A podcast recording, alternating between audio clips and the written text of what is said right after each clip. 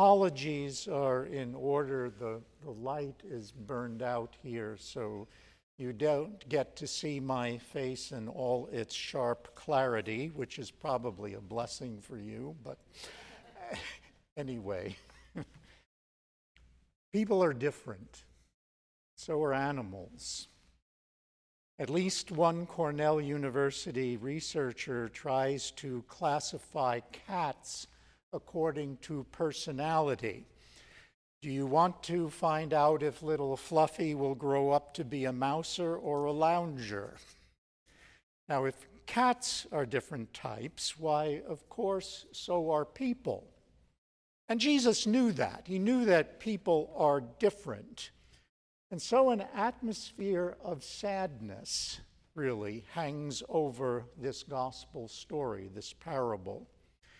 Jesus spoke the parable of the sower, really, as I mentioned, should be called the parable of the soils.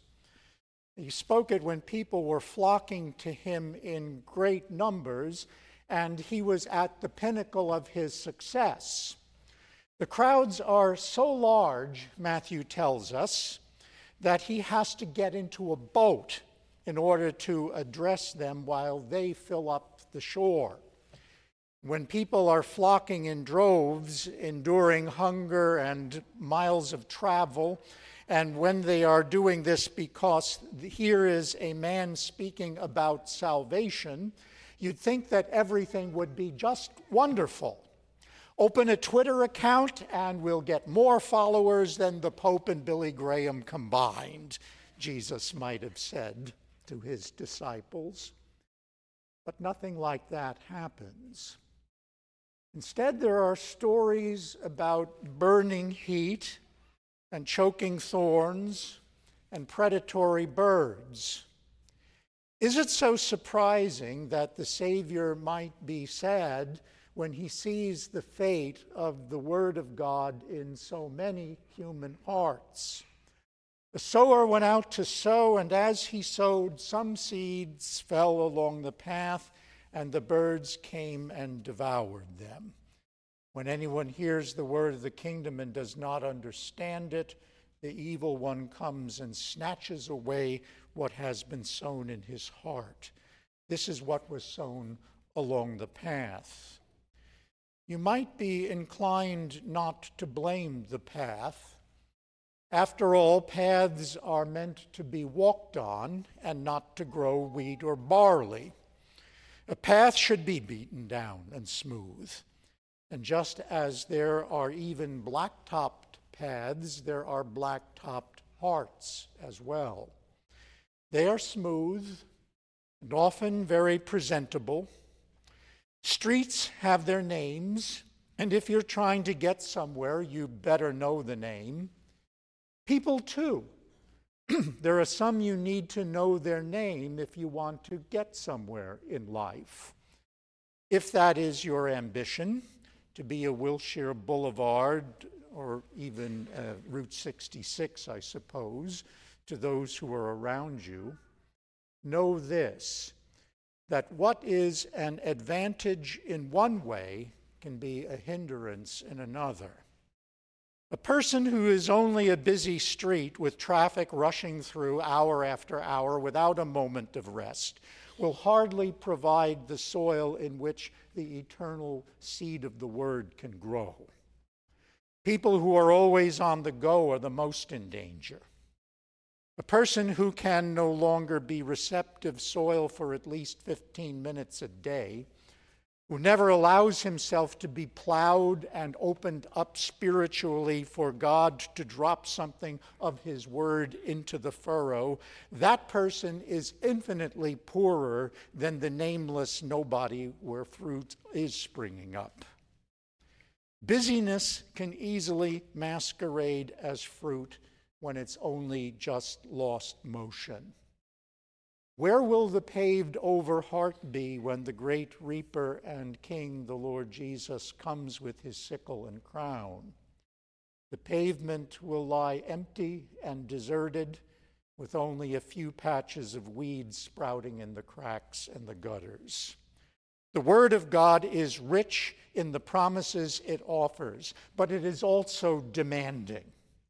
It demands a stretch of time in our day in which it is our only companion. Otherwise, how will you truly understand it? And for those who don't understand it, Jesus says the evil one comes and snatches away what has been sown in their heart.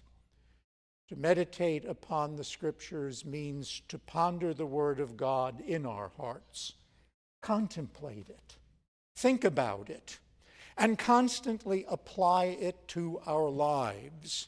Then and only then does the word unleash its power to do battle with the other forces that beset us the devil, the world, and our own sinful nature that want to snatch away the hope, the help, the comfort, and the power that God offers us in that word.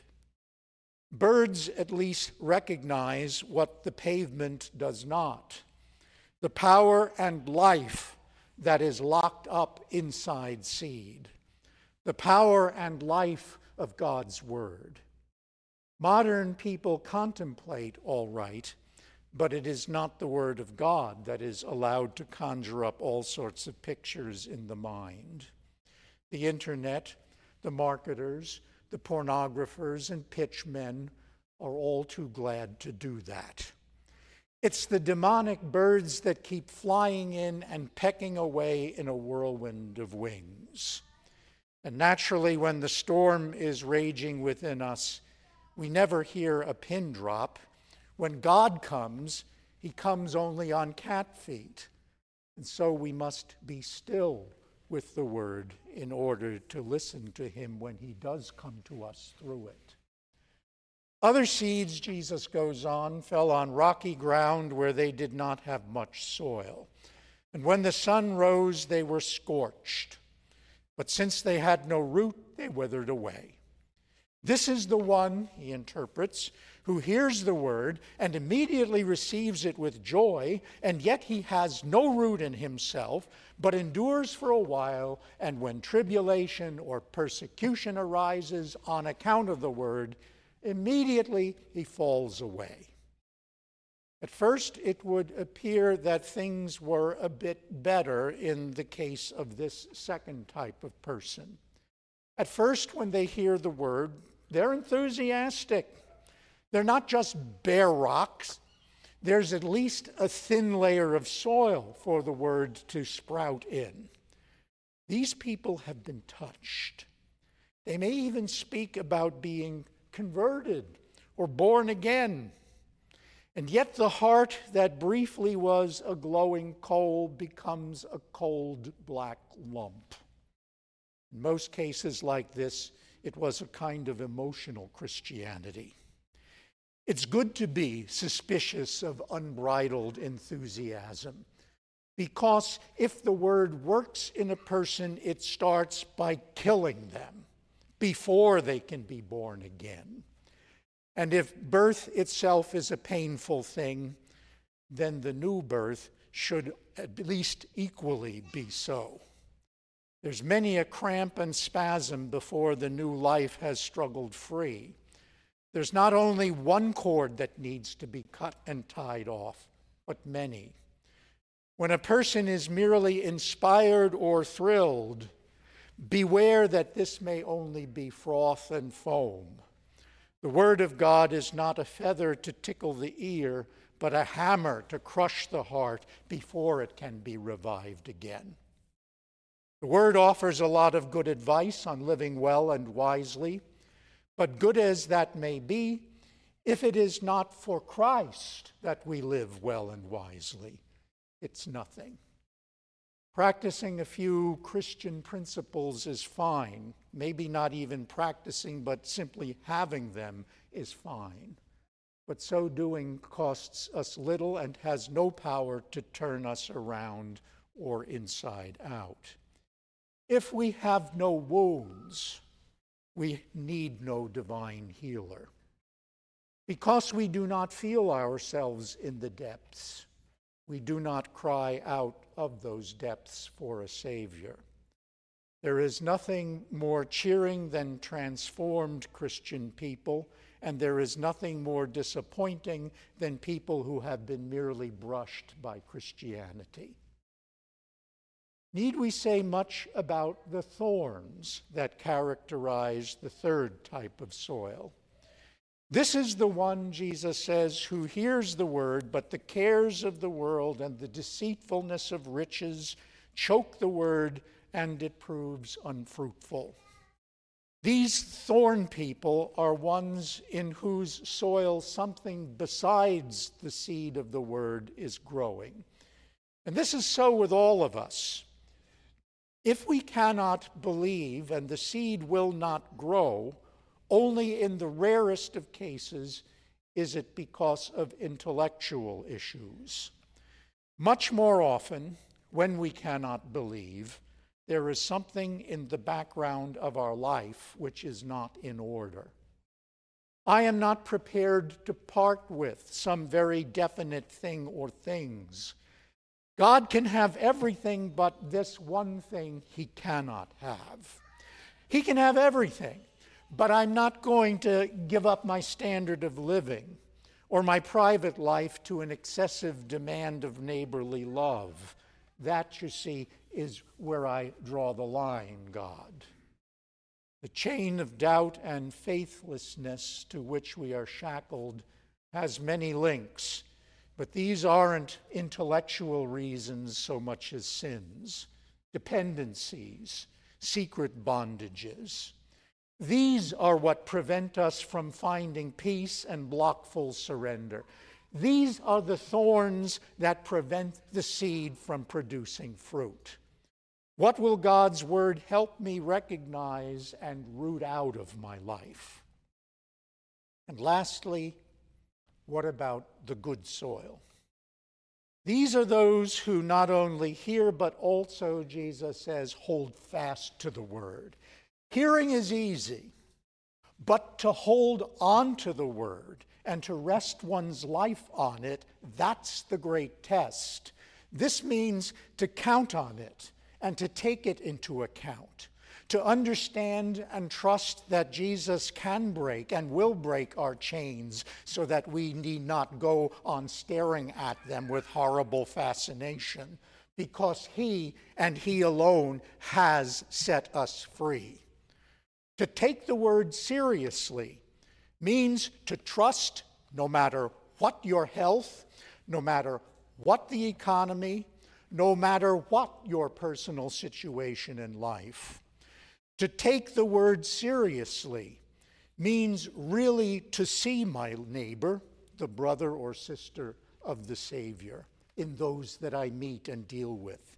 Never will I get into the clear with God, and never will I have peace if I only hear and go on hearing when there is ever so much more. The seed grows, we know not how. There's plenty of parables about that, Jesus tells. We cannot make it grow, God does.